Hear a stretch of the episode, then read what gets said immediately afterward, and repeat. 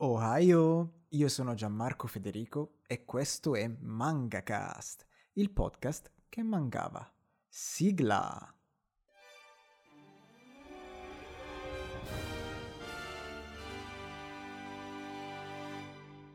Buongiorno e benvenuto o benvenuta ad una nuovissima puntata di MangaCast. Una puntata mm, decisamente difficile da scrivere perché oggi parliamo di un manga che mi ha toccato e commosso particolarmente. E inoltre un manga che da poco ha ottenuto anche un suo adattamento anime. Stiamo proprio parlando di...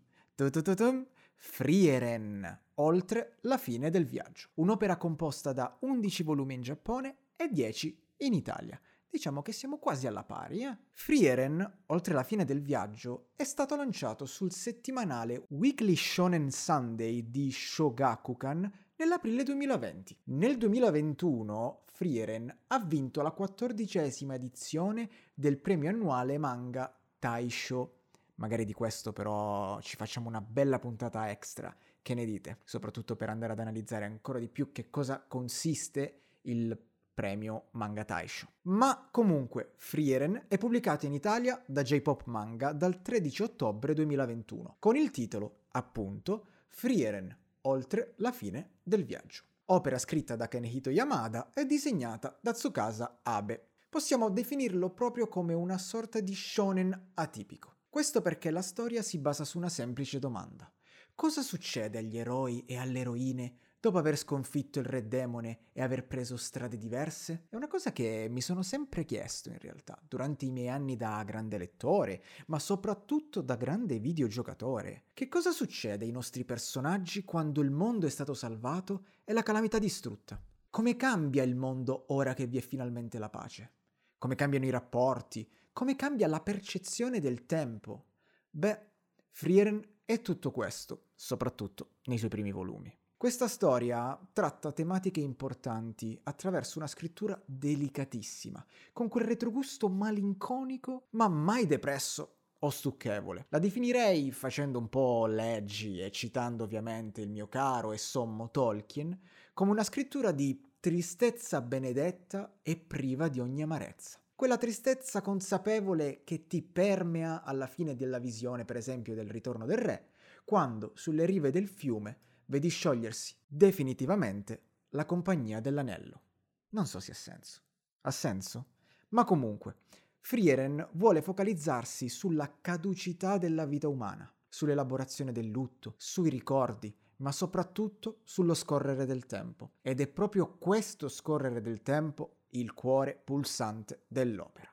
Frieren è una maga che fa parte della squadra di eroi che ha sconfitto il re dei demoni. Essendo un'elfa, però, per lei i dieci anni passati con gli altri eroi rappresentano soltanto un piccolo frammento della sua lunghissima vita. Ora Frieren riflette, diciamo, sul significato di quelle memorie e sui vari sentimenti che prova al riguardo. Come potrà fare i conti con la mortalità dei suoi amici? Riuscirà a trovare appagamento nella propria vita e a imparare a comprendere cosa significhi vivere per gli esseri umani che la circondano? Insomma, per la nostra maga Frieren la battaglia potrà anche essersi conclusa, ma il viaggio interiore che l'attende è soltanto appena iniziato e scommetto che sarà altrettanto duro e difficile. Curiosità. In giapponese il titolo di questo manga è Soso no Frieren, spero di averlo pronunciato giusto, nel caso scusatemi, anzi sumimasen, tradotto letteralmente come Frieren al funerale. Questo perché il funerale di Himmel, l'eroe, è il momento decisivo della sua vita millenaria. È il momento in cui si rende conto, forse, dell'errore che ha commesso. Ha sfruttato bene il tempo che aveva con i suoi amici e le persone a lei care? E qui, signori miei, arriva la grande massima del manga. Anche un solo giorno può cambiare il corso della vita di una persona ma soprattutto è solo dopo la morte di Himmel che la maga inizia a rendersi conto di quanto lui fosse importante per lei, di quanto nel breve tempo trascorso insieme l'avesse cambiata profondamente. Qui bisogna dirlo, bisogna dirlo. L'uso dei personaggi di Himmel è davvero affascinante. Anche se ormai deceduto, La sua presenza è avvertita costantemente nel manga, nei luoghi, negli oggetti, nelle parole, nelle gesta. La conservazione dei ricordi è un tema costante nel manga e più Frieren impara, più i suoi ricordi acquistano un nuovo significato. E in questo Frieren fa un lavoro egregissimo. Se siete lettori molto attenti ai dettagli, inoltre, piccole chicche sparse qua e là nella storia vi faranno urlare Oh, l'ha fatto perché si è ricordata di quell'evento X con personaggio Y. I brividi, raga, semplicemente i brividi. Frieren è una costante meditazione sul dolore e sulla perdita. Frieren è un'opera che valorizza l'emozione che si ritrova nell'immobilità. E le copertine dei vari volumi editi da J-Pop eh, rendono davvero giustizia a questo senso di appagamento nell'essere immobili. Prendiamo per esempio anche solo la variant del primo volume. Frieren seduta da sola al limitare di una foresta. Nel suo volto quell'amara consapevolezza del e ora che si fa? Che cosa faccio?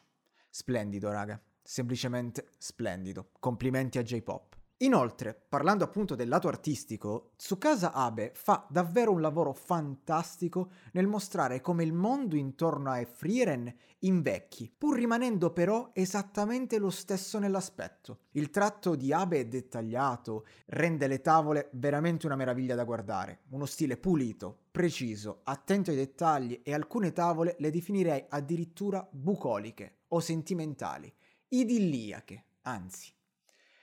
Se dovessi però proprio trovare una pecca nello stile di Abe, diciamo che le scene di azione nelle battaglie, ecco, forse sono un po' troppo statiche e prive, diciamo, di quella dinamicità tipica di un battle shonen. Nel lento proseguire della storia di Frieren, però, ci troveremo ad assistere ad una profonda esplorazione della condizione umana. Soprattutto quando entra in scena Fern, il suo primo membro del nuovo party. Scusate, ma ci tenevo a dirlo così perché mi ricorda un sacco in quei momenti in Final Fantasy in cui appariva scritto sullo schermo Fern si unisce al party. Con Fern, Frieren infatti si ritrova non solo nel ruolo di maestra, ma di madre e a volte, possiamo dirlo, anche di figlia, a causa della sua stessa natura particolarmente distratta e buffa.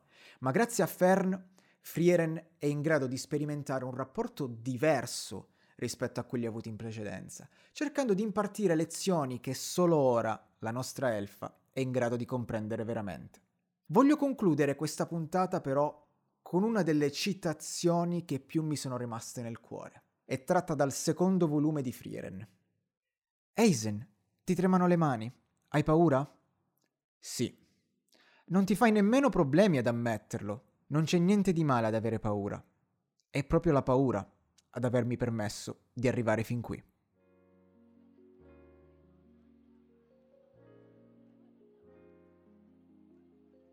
Vi ricordo che Mangacast, il podcast che mangava, è scritto e diretto da me, Gianmarco Federico. Essendo un podcast indipendente, ogni condivisione, ogni like, ogni segui è davvero super gradito. Se avete feedback su come migliorarmi, sapete dove trovarmi un buon feedback è sempre l'infa vitale per questa tipologia di podcast. Grazie per essere arrivati fin qui.